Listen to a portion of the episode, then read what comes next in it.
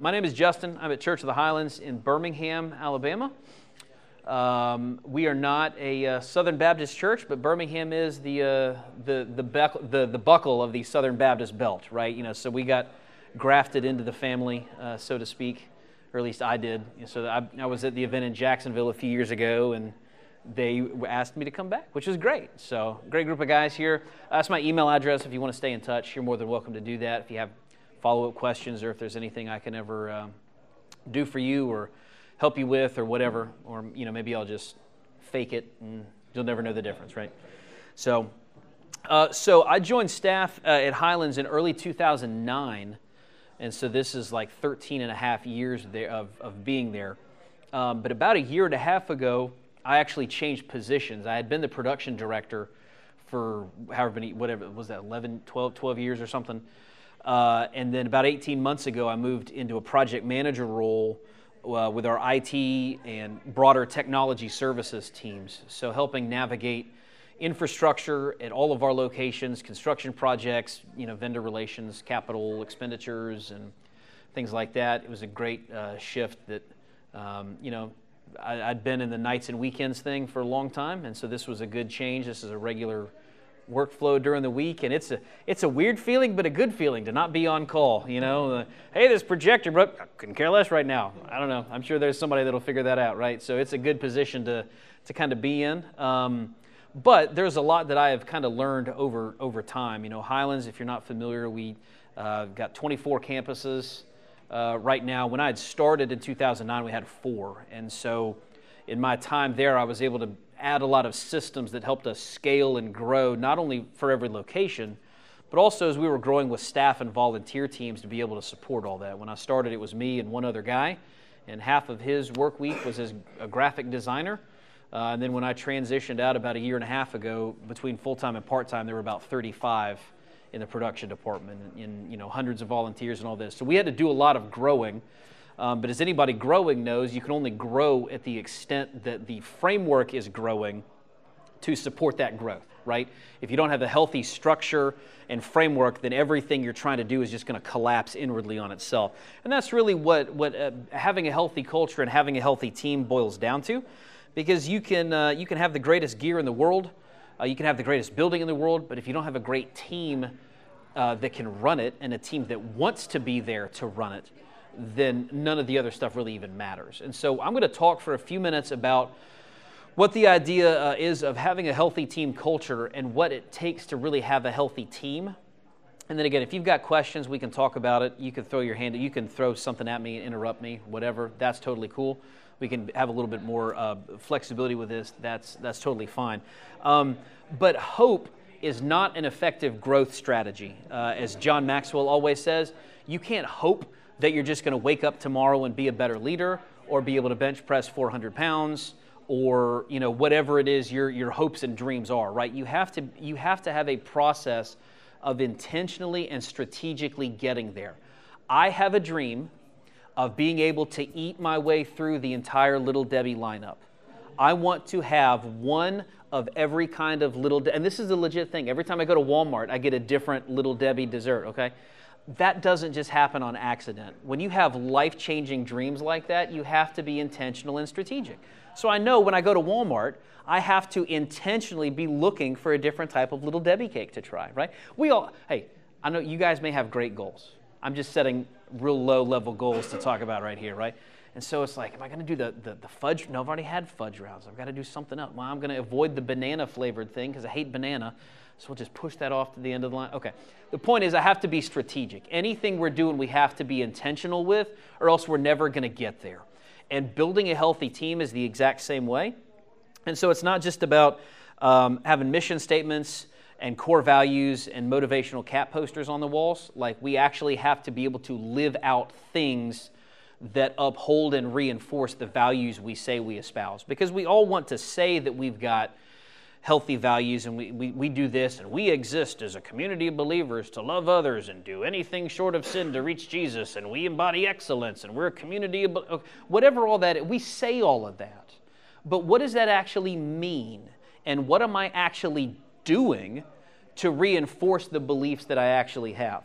And so, this all starts with the idea that uh, in order to have a healthy team, you have to be able to build an effective team culture. And it's really, building really isn't the right word per se, in the, like we're used to hearing about building culture, and so I use it here. But when we think about building something, we think about starting it and then finishing it, and then we move on to the next thing. I build a house, and then I'm done with it. And then I move on to another house, and then I build that one, and then I build a building, or I build a restaurant, or I build a team. But building culture isn't something that we just achieve and do, and we check it off the list and we move on to the next thing. You, you, there's no place that you've arrived at to say that you crossed the finish line of building a healthy team culture. So it's really less about building culture and more about becoming culture. Because I, as the leader, have to be able to embody the type of culture and atmosphere I want my team to have. I read a book a few years ago. I wish I could remember which book it was. But the author said, as a leader, the culture you have on your team is either what you have built or what you have allowed. And sometimes we can get so focused on doing things and services and gear and systems that we allow the atmosphere to end up perhaps becoming unhealthy or it's becoming something that we really don't necessarily want it to be. But on the flip side, if I'm intentional about what we focus on and what we do and what we talk about and how we strategize and what I am trying to do and model, now I'm able to build a team environment the right way because I'm focusing on it. And I had a problem several years ago. I'm a big task person. Are any of you guys super task people? Like I'm like I'll add stuff to a checklist just so I can cross it off. Like I'm that kind of a guy, right? And so I love managing projects and details and logistics and systems. And, you know, my role now, that's like literally all I do, right? And so I was so systems heavy, and naturally, I am not a big people person. I'm not a super, um, you know, high five, attaboy, encouraging. What like my idea of affirming your performance was reminding you that you're still getting a paycheck. It's like, what else do you need, right? I mean, you still, you still, you still got paid this month, right? Okay, well then that's all you need from me. You don't need a pat on the back and a, you know, a, you know, a crown, whatever. I didn't understand how much people really need in order to kind of be fulfilled and healthy. And so what I then, I had this wake up call. I don't remember what triggered it, but I looked around at my team and I realized that we had become a team of isolated uh, task doers that all just happened to work in the same area we weren't a team. There was no cohesion there. There was no community. There was limited camaraderie. We had stuff happening with our volunteers that we weren't engaged with. We had people going through things. It's like, how did we get to this point? Well, we got to this point because of what I was focused on. I was setting the tone for the whole team that we're going to be a group that strives and achieves and gets stuff done, and we take ground and we add new responsibilities, and we're managing this, and we're trying to see if we can now start doing this instead of this other team who can't do it at all and we know we could do it 10 times better. That's what our focus is on. And that's what I was building. And the problem was that wasn't who I wanted our team to be. And I knew in order for the team to change, I had to change. And so I had to change what I started valuing, what I started talking about in our team meetings, what I started reminding people about. It wasn't just about getting stuff done, but it was about other things that I needed us to be focused on. Um, and several years ago, I, Netflix, I think it was back when they were still in their DVD in the mail phase, right? Um, they published this big manifesto about their company culture. And one of the things that they put in there that always, and I think you could actually still find it online if you Google like Netflix culture document or something like that. One of the things they put in there, they said in their context, culture was what gets you rewarded, promoted, or let go. Rewarded, promoted, or let go. But I think for a lot of us, naturally as tech people and task people, how we think people get rewarded or promoted is because you do a lot of stuff and you're really good at it. And what gets people let go? You're bad at doing stuff or you can't get very much done. And so unintentionally, we build this atmosphere that everything we do revolves around productivity. But at the end of the day, everything we do really should revolve around people. Because whether you're kids ministry, singles ministry, tech ministry, worship ministry, adult ministry, rec ministry, pet ministry, facilities ministry, whatever, we all focus on the first word, but it's all ministry at the end of the day. It's all, everything we do is a people related business. And if I am not intentionally and strategically putting energy into building a team first environment, then we are going to suffer and we are not going to end up with a healthy culture. We're going to end up being a team of overworked, you know, uh, task doers that all we care about is getting stuff done, it's going to be an unhealthy environment. And so I have to make sure that in my own behavior that I am reinforcing the things that actually back up the motivational cat posters on the wall and the team values and the mission statements that we've got. Okay, my my life has to be able to model those types of things. So I have to build or really become a healthy team culture. But I also have to be able to resolve conflict in a healthy way in order to have a healthy team. And a lot of us in ministry are scared of uh, the word conflict. Um, a lot of times we go way overboard to gloss over it or ignore it. Oh, it's a personality difference, or, you know, oh, we're just going to extend a lot of grace, you know, because Jesus gave a lot of people grace and he really, you know, what, what Jesus called people to change. You know, he didn't just give them grace indefinitely. He said, okay, here's where we're at, but here's what we need to do. And sometimes in ministry, we forget that the next step towards conflict, and conflict is really nothing more than we are different, you and I. I see it this way, you see it this way. And because we see it differently, there's a conflicting of opinions or a co- conflicting of beliefs, perspectives. We are different. That is not inherently bad. It is not bad that we are different because we are all made to be different. We're all very unique people. Now, it in ministry can be a, a good versus bad scenario if it's a morality type of a thing. Yes, so th- there is a you know, there are certain blacks, black and white kind of things there. But the next step of conflict, of realizing the differences, is confrontation, which is another word that we are often scared of in ministry because we think it's, it's a bad thing, and it's not a bad thing. To confront something simply means to turn towards it and face it and address it. Con with front, with my front.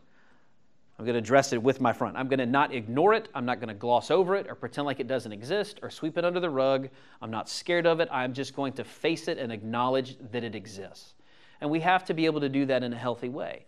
But being able to do it in a healthy way means a few things. One, it means we have to be able to honor the other people involved because it can be really easy for it to be an us versus them. I am always right, you are always wrong. Um, I'm in production, I'm always right. You are on the creative team, therefore you are always behind schedule. You know, I've got this prejudice sometimes about certain people or their role or their department, which influences my, my perpetual perception about conflict, whether it's real or perceived.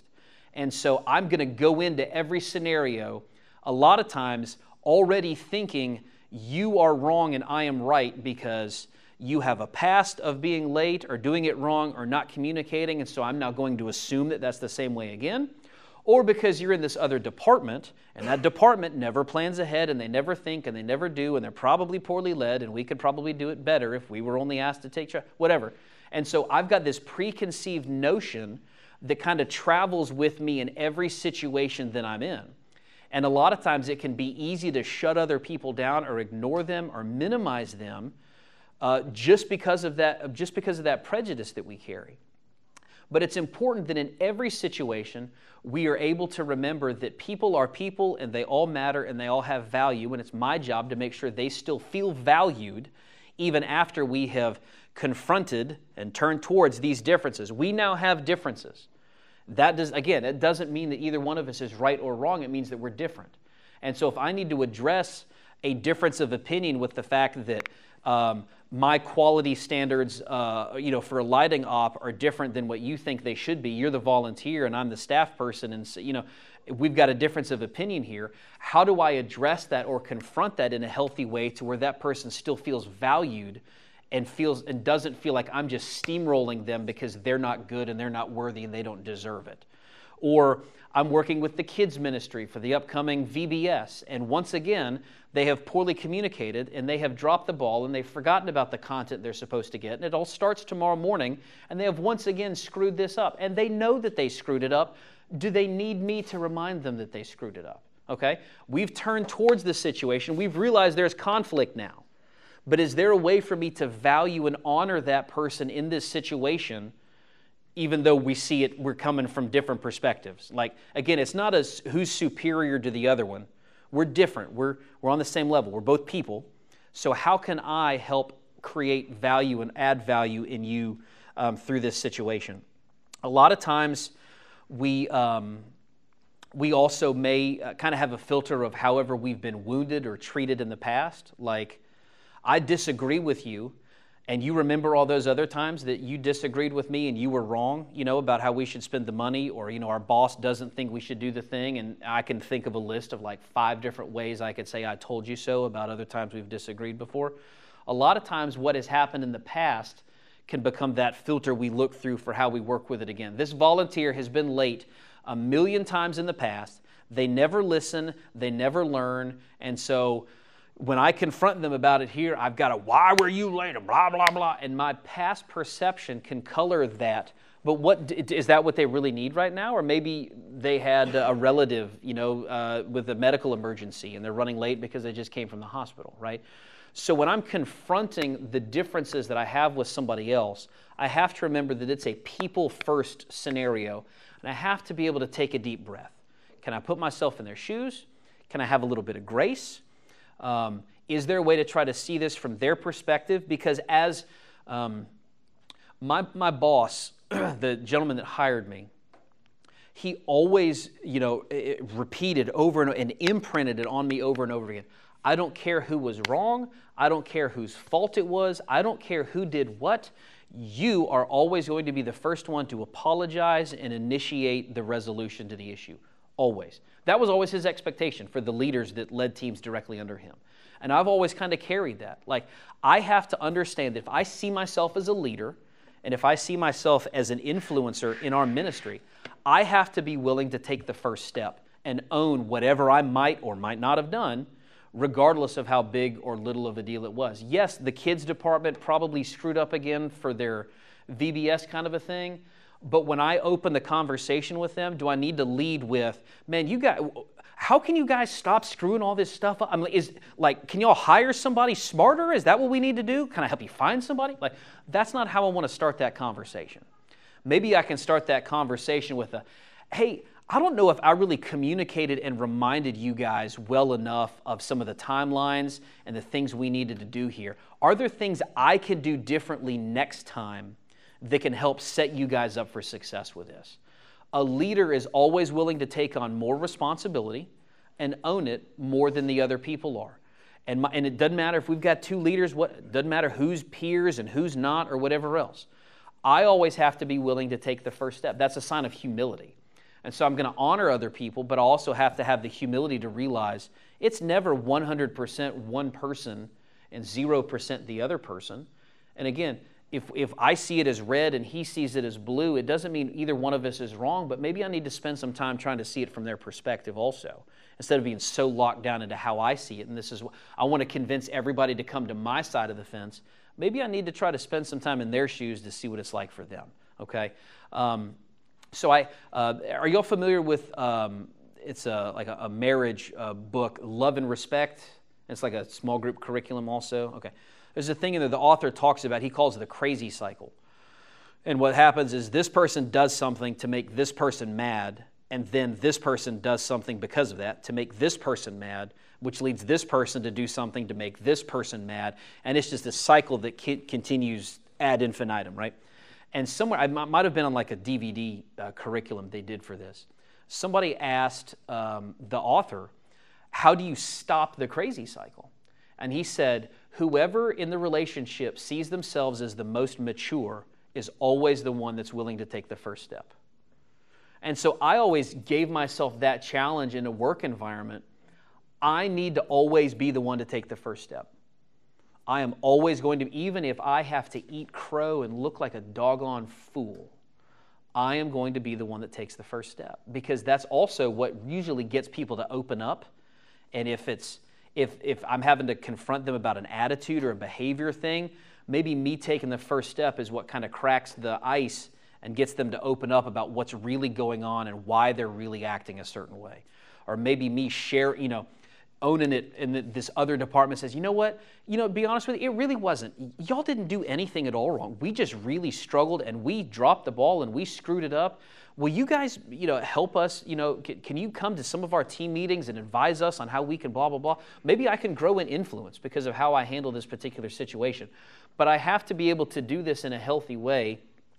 Um, I also, when it comes to my volunteers, and, and this is a big piece, you know, working with peers or my bosses is one thing, but working with volunteers is a whole new world entirely. a lot of times we can be afraid of addressing conflict because we unintentionally prioritize talent over character. And it's like, if I confront that person, what if they get mad and leave the team? They're my best front of house guy. We've got Easter services coming up. I can't afford to lose that guy. And so maybe I'll just kind of let this stuff slide for a while because I really need that guy to stick around. Or I'm afraid if I say something to this person, they're going to get offended. And they just asked their brother in law to join the team, and he's one of my best handheld camera people. I can't afford to lose two people, you know? And so we rationalize why it's okay for us to let this slide. And so now we're saying it's more important for you to be good at something or to boost my team numbers than it is for me to do my job as a spiritual leader and help develop your character and help you walk through some of these things to keep the team healthy, okay? So we have to make sure we guard against that. And that's why resolving the conflict is critical. Not like I can address it and acknowledge it, but if I don't resolve it, I really haven't done anything at the end of the day, okay?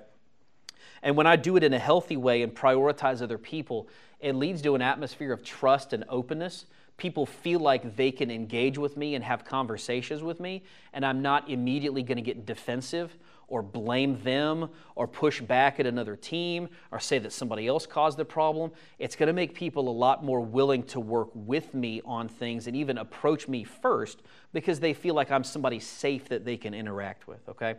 So we're going to build or become a healthy team culture. We're going to resolve conflict, and because this is a church event, I had to have alliteration. So we've got another C here for point number three, right? Because that's that's godly, right?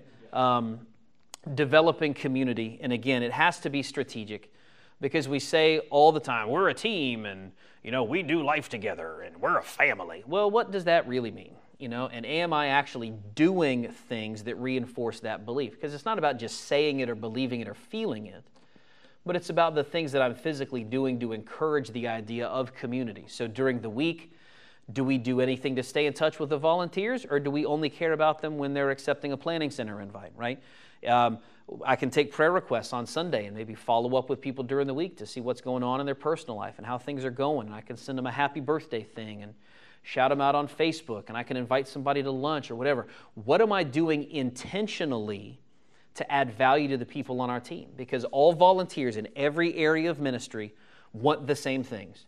They want to know that they matter, and they want to be around other people uh, that know who they are and, and care about them as a person, right? And so people are serving because they want to make a difference, but they want to do it with a people that they feel like they're part of a community, where they're not just a number, they're a face and a name, and people know about them and they know their life. So, what am I doing to be able to reinforce that?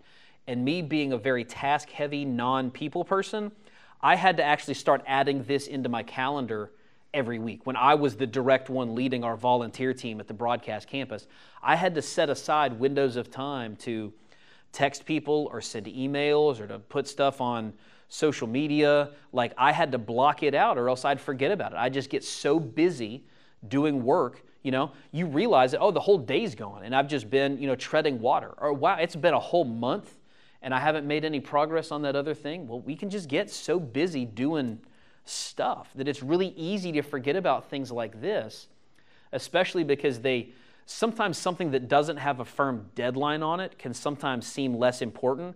It's like, well, I don't need to email that guy today. I can just do it tomorrow. You know, like there's no reason why I've got to email them on a Tuesday instead of a Wednesday. It's not a big deal, you know. And then Wednesday comes and we get busy and we make the same excuse, and now it's next Thursday, and then it's the Tuesday after that, and then it's Febtober, you know, and we've blown through however many.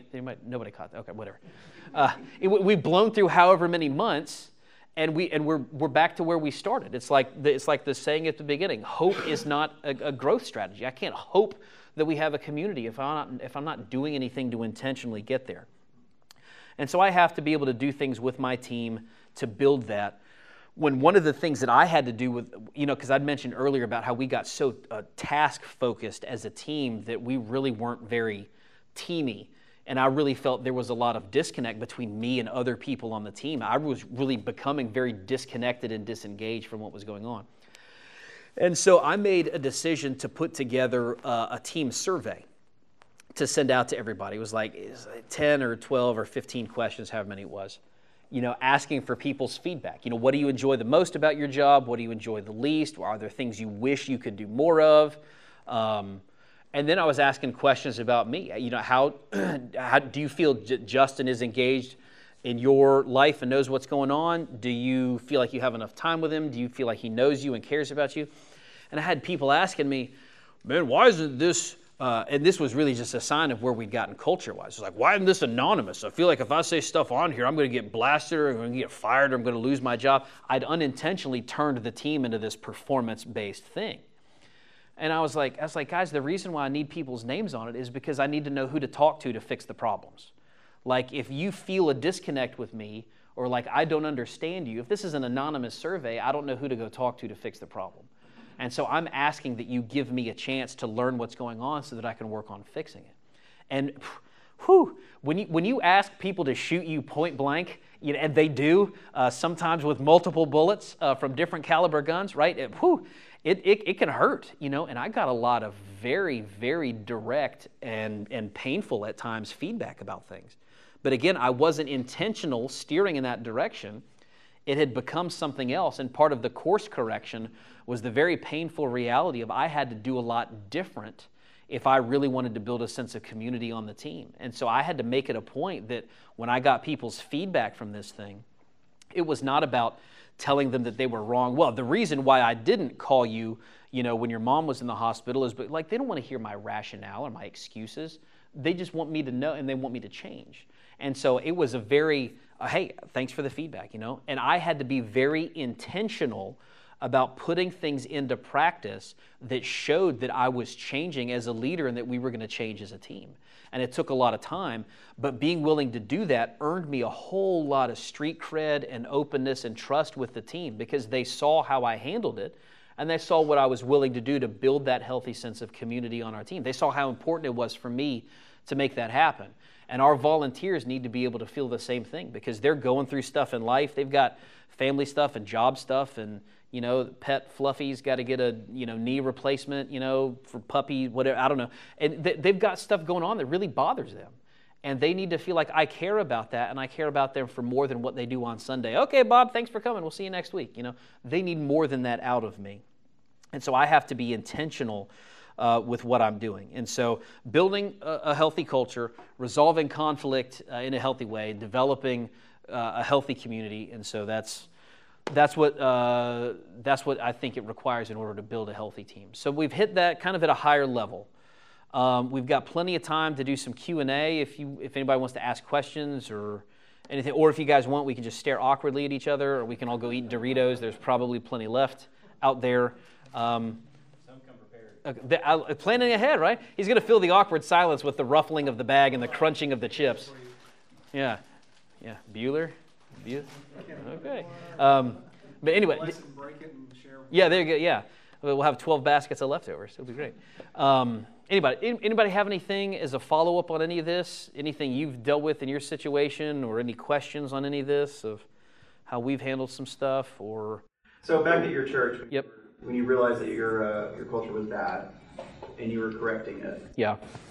At what point was there any sort of uh, point in that process of developing the culture that you said, okay, we're finally getting to a good spot? And what made you make that decision to say that? Yeah. Um, again, I don't remember exactly what happened that triggered the moment, or it may have just honestly been me waking up one day and realizing, holy smokes, we are, you know, eight people going in eight different directions or whatever it was, right? It just there was like a there, there was a, there was a moment. I don't remember what the trigger was, and it was like I've got to figure out how to change it. And that's when I, I decided to do the survey thing, and yeah, and really just because I needed to know, I needed everybody. I needed to be able to get the feedback from everybody, and. Um, I needed to be able to then sit down with everybody. But I knew that instead of just meeting with people one on one and talking about stuff, I wanted to do like a survey because that would give people time to think about it and they didn't have to worry about did I say something in the moment that accidentally cost me my job or I don't feel like I can be transparent enough because we're sitting right here across the desk from each other.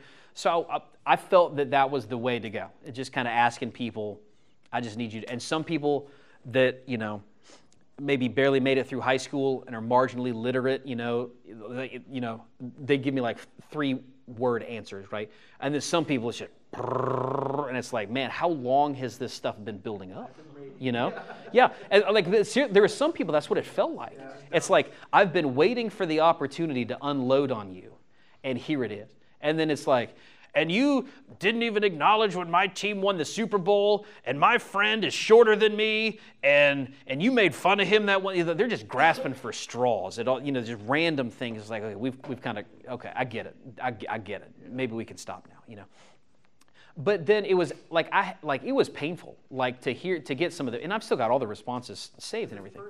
Yeah, you know, and it's like I really thought I was doing a good job, and you know, I realized that I, I wasn't. But then reading the feedback, it's like, I didn't realize it was that bad. Man, okay, you know. Um, but I had to kind of realize that I'm not. This this isn't about me. Like when I'm leading a team, it's not about me. It's about my job as a leader is to take care of the people that are working for me and to steward them and nurture them and help them grow. And so I had to be like, okay, get in the right mindset. This is about helping them succeed like, I'm responsible for their family's livelihood. You know, like they're paying bills because I asked them to come and take this job. If they're disgruntled or frustrated, what, what am I doing to their home life now because of what they have to deal with coming to work every day, right? And so I had to realize, I had to completely reframe it. Like, I'm having these conversations and working through this for their good, not, it's not about me.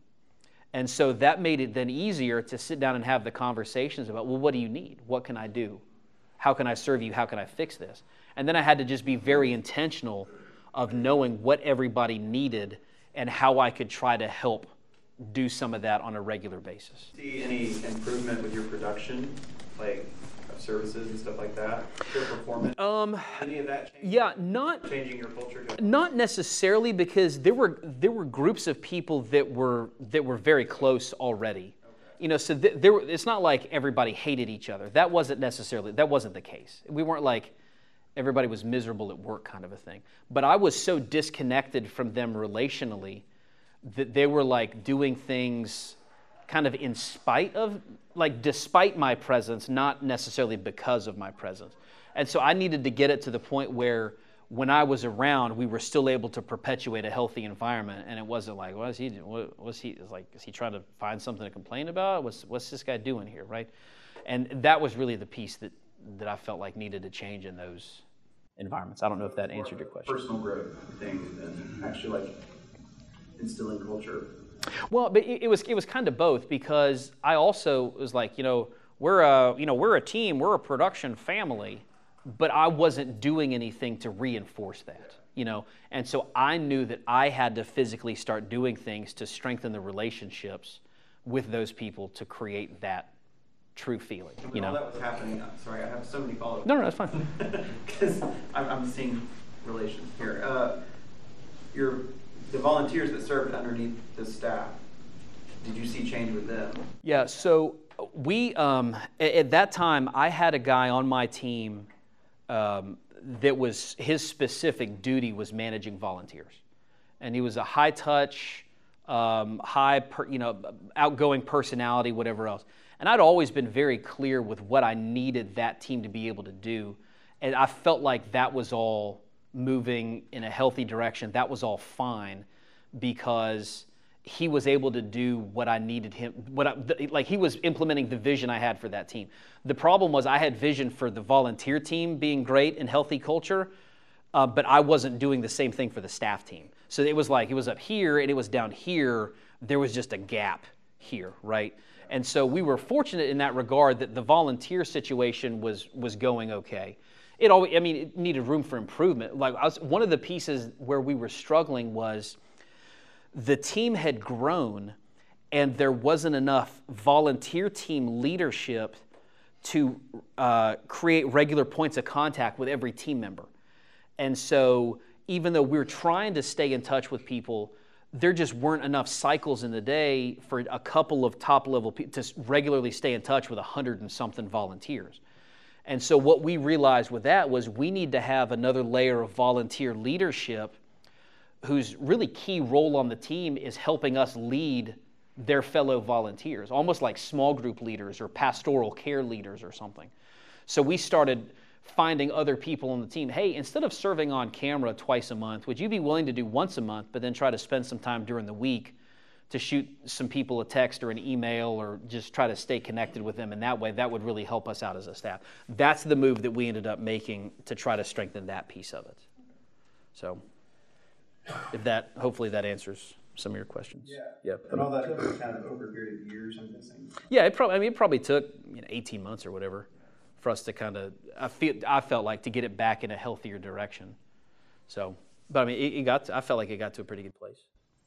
So we, So- we got a multi-campus setup as well. Yep. And we did some evaluation stuff recently, and one of the things we heard across all campuses was a lack of community across campuses. Mm-hmm. Did you struggle with that anyway, and how, you find anything, Yeah, and sense of community across the sure. It, over nine, nine miles apart between each campus, but But even even though you're nine miles, it can feel like completely different worlds and personalities and cultures because of how the leaders are and what community they're in. Yeah, totally, I totally get that. So um, we had to start doing regular gatherings where we would try to bring campus people together to central locations to mix and mingle, um, because I wanted everybody to feel part of a bigger picture. Um, and honestly, this could this could even work for a single site church if you have people that serve on different Sundays or different service times or even a, a fellowship hall service or a chapel service versus a main sanctuary service. You've got groups of teams that teammates that never interact with each other. We're doing the same thing, the same type of thing, you know, maybe even at the same address. We just literally never see each other, and so we lose perspective of what it's like to be part of a bigger team with other people that are doing this. And that's really what we tried to that's what we tried to solve is we want you to feel like you're part of something bigger than just the seat you sit in on the Sunday you serve at the address that you drive to. And so that was where it was okay, how can we get people from multiple campuses and whatever together so they can meet each other? Maybe we do some kind of, you know, we do door prizes or competitions or games or sit next to people from a different campus so that you're meeting other people. How can we kind of create some community there? Um, we did that, then we started doing that with worship teams as well.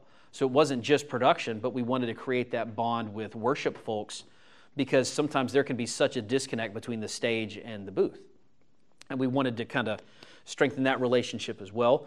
Um, we uh, started doing uh, regular, like centralized training events where um, it, the focus was less on social community and it was more on, you know, we're doing a, a lighting workshop at this particular location, and so we want all the lighting people that are available to come here to this place, you know, on a Saturday or whatever. We'll cater in lunch and we're going to have our staff there to show you s- some things about all this.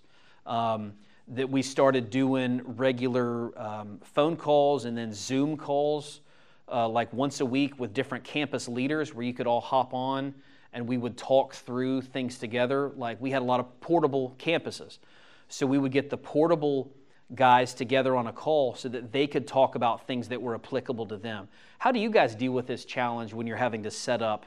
You know, at 4:30 on a Sunday? You know, where are you finding extra setup people at, or how are you troubleshooting your stuff if you've only got 30 minutes before sound check? And they would learn from each other in those kinds of situations because they're the ones doing it all the time, um, and we would use those as opportunities to kind of reinfuse vision and culture, or we'd update people on. Hey, here's what you know we're thinking for a Christmas service flow, and here's how that's going to affect all you guys. Um, and so it's the concept of there's really no such thing as too much communication. So the more information I get in people's hands, the better because they're going to feel valued. They're going to feel like they're part of something special when they're in the know. That's a big thing, especially if it's new vision. People get excited about knowing that, right? And then the other piece is sometimes I think we undersell what volunteers are capable of. And it's, oh, well, volunteer, that's too much for them, so I'll just get a contract guy or a staff guy. I think we've got volunteers that love being challenged and stretched. And so when we present opportunities to them of how they can get trained or how they can get extra hands on time or extra experience, I think there are a lot of people that jump at that and they get more excited about it. And that becomes a passion that fuels them and it helps them avoid burnout because you burn out like an engine burns out because it runs out of you know oil or gas like the things that fuel it and keep it running it runs out and it overheats and it explodes. And so, what fuels our teams and keeps them running and keeps them from burning out? It's probably vision, understanding what they're doing and how it makes a difference. Probably community, feeling like they matter and people know about them and people care about them. But it's also some element of like investment and passion, like, wow, look at what I just did. That was really cool. Now I wonder about this. Can I do this other thing over here? Well, well, what about that over there? I think there's a natural curiosity inside a lot of people that could be fed if we were willing to feed it. And I think that then fuels the creativity and the interest in coming back week after week is the excitement of, I wonder what other stuff I can figure out. I wonder what new thing I can, you know, learn or problem I can solve or whatever. So we just, how can we take those things and involve our campus people to where they're not, it was also scalable. Like, how can I avoid having to go to 12 different campuses at once? Can we just bring people to regional hubs and do this three times? But let's try to get everybody together and scratch some of the same itches. That's a really long answer for your question. But hopefully it was thorough, yeah. And we've been in here a while too, and it's kind of warm. So if you need to go, that's okay. There's still Doritos out there. So, all right. Uh, anyway, anybody, anybody got anything else for now? If not, we're, I mean, we're good. We're free to go. I think. To hear some good, uh, best practices on building community within the volunteer team. Yeah. The birthday cards are great. The annual appreciation banquets are great. Yeah. The planning center communication is great, making sure everybody knows what's going on. But what are some other things that y'all have done that you've just seen as big wins as it relates to nurturing volunteers? For example, how often do you have these large get-togethers to maybe go back and to watch services and to critique them and Right. just talk about ways that things could go better? Yeah. Does, I mean, do any of you guys have anything you want to share uh, for Ron? Anybody doing anything that seems to be working for y'all? I don't need to monopolize this. It's not like we're the only church in America, right? I'm sure y'all are doing some of this. Chair, based on what you're saying, like with Yeah. planning center, I had a complaint uh, several months ago. And I'll come back to that. Because we are using planning center to do our scheduling and disseminate information, they now feel that it's less personal. Mhm. Because they're not getting a text message every week with, hey, here's what's happening on Sunday, and I need this and this and this set up on the stage. Like they, they like that personal touch of getting a text message, and they found it frustrating that we were using this sterile system to disseminate this information. But from our perspective, it's a, well, we want to be able to disseminate that information in a s this environment so that everyone has it quickly and Mhm. we can actually do ministry. How And long Yeah. have you been Figuring out using how to get them to understand that was a challenge. Yeah. How long have you been using it? Years. Yeah. This is Still complain. it, it's one of those Just kinda welling up back and getting, Yeah. Okay. Gotcha. Okay. getting complaints Well, all at one time uh, getting Well, something on that, and then I'll come back to, to Ron's uh, point. We, we would use Planning Center for scheduling related things, but anything else that was team wide, updates, culture, vision, whatever else, I would just do that as a non Planning Center email so that it clearly said it was coming directly from me instead of through a third party. I wanted to differentiate, so to speak. You know, this is coming from me, this is a personal communication from me to the team as opposed to it perhaps getting lumped in or even categorized or looked over the same way a scheduling thing might. I wanted it to look and feel a little bit different, you know. Um, and even with uh, the planning center piece, you know, we at times would still text people to, to follow up on things. You know, it's like it could be a, hey, I know you confirmed in planning center. We're lo- really looking forward to seeing you on Sunday. How's your week been going? You know, and so I'm killing two two birds with one stone. I'm I'm reminding them yet again that they're coming to serve. Please don't ghost me. But it's also kind of a social thing that hey, how's your week been going? Right, so I can still kind of follow up with them in that regard. And there may be people on your teams that need that level of personal touch that others don't. But it may be good to just kind of note who the handful are and make sure that you guys are just being intentional and strategic with them. Um, that may be something to, to think about because everybody may not want the regular text message from you. They're He's probably. a handful, I'm sorry. He is a handful. Well, then, then, it- then it's perfect. Um, I I still text, uh, e- even before planning center and text.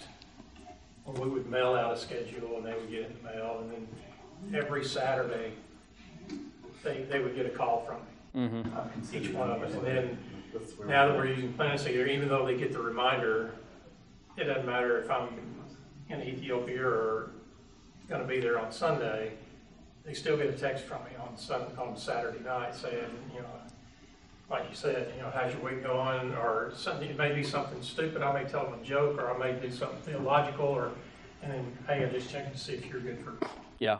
And, and- and it's good to still have personal touch because, again, there are people that respond to that. There are some people that are like, why is he doing this? Why is he doing this twice? Like he emailed me, Andy did the thing, right?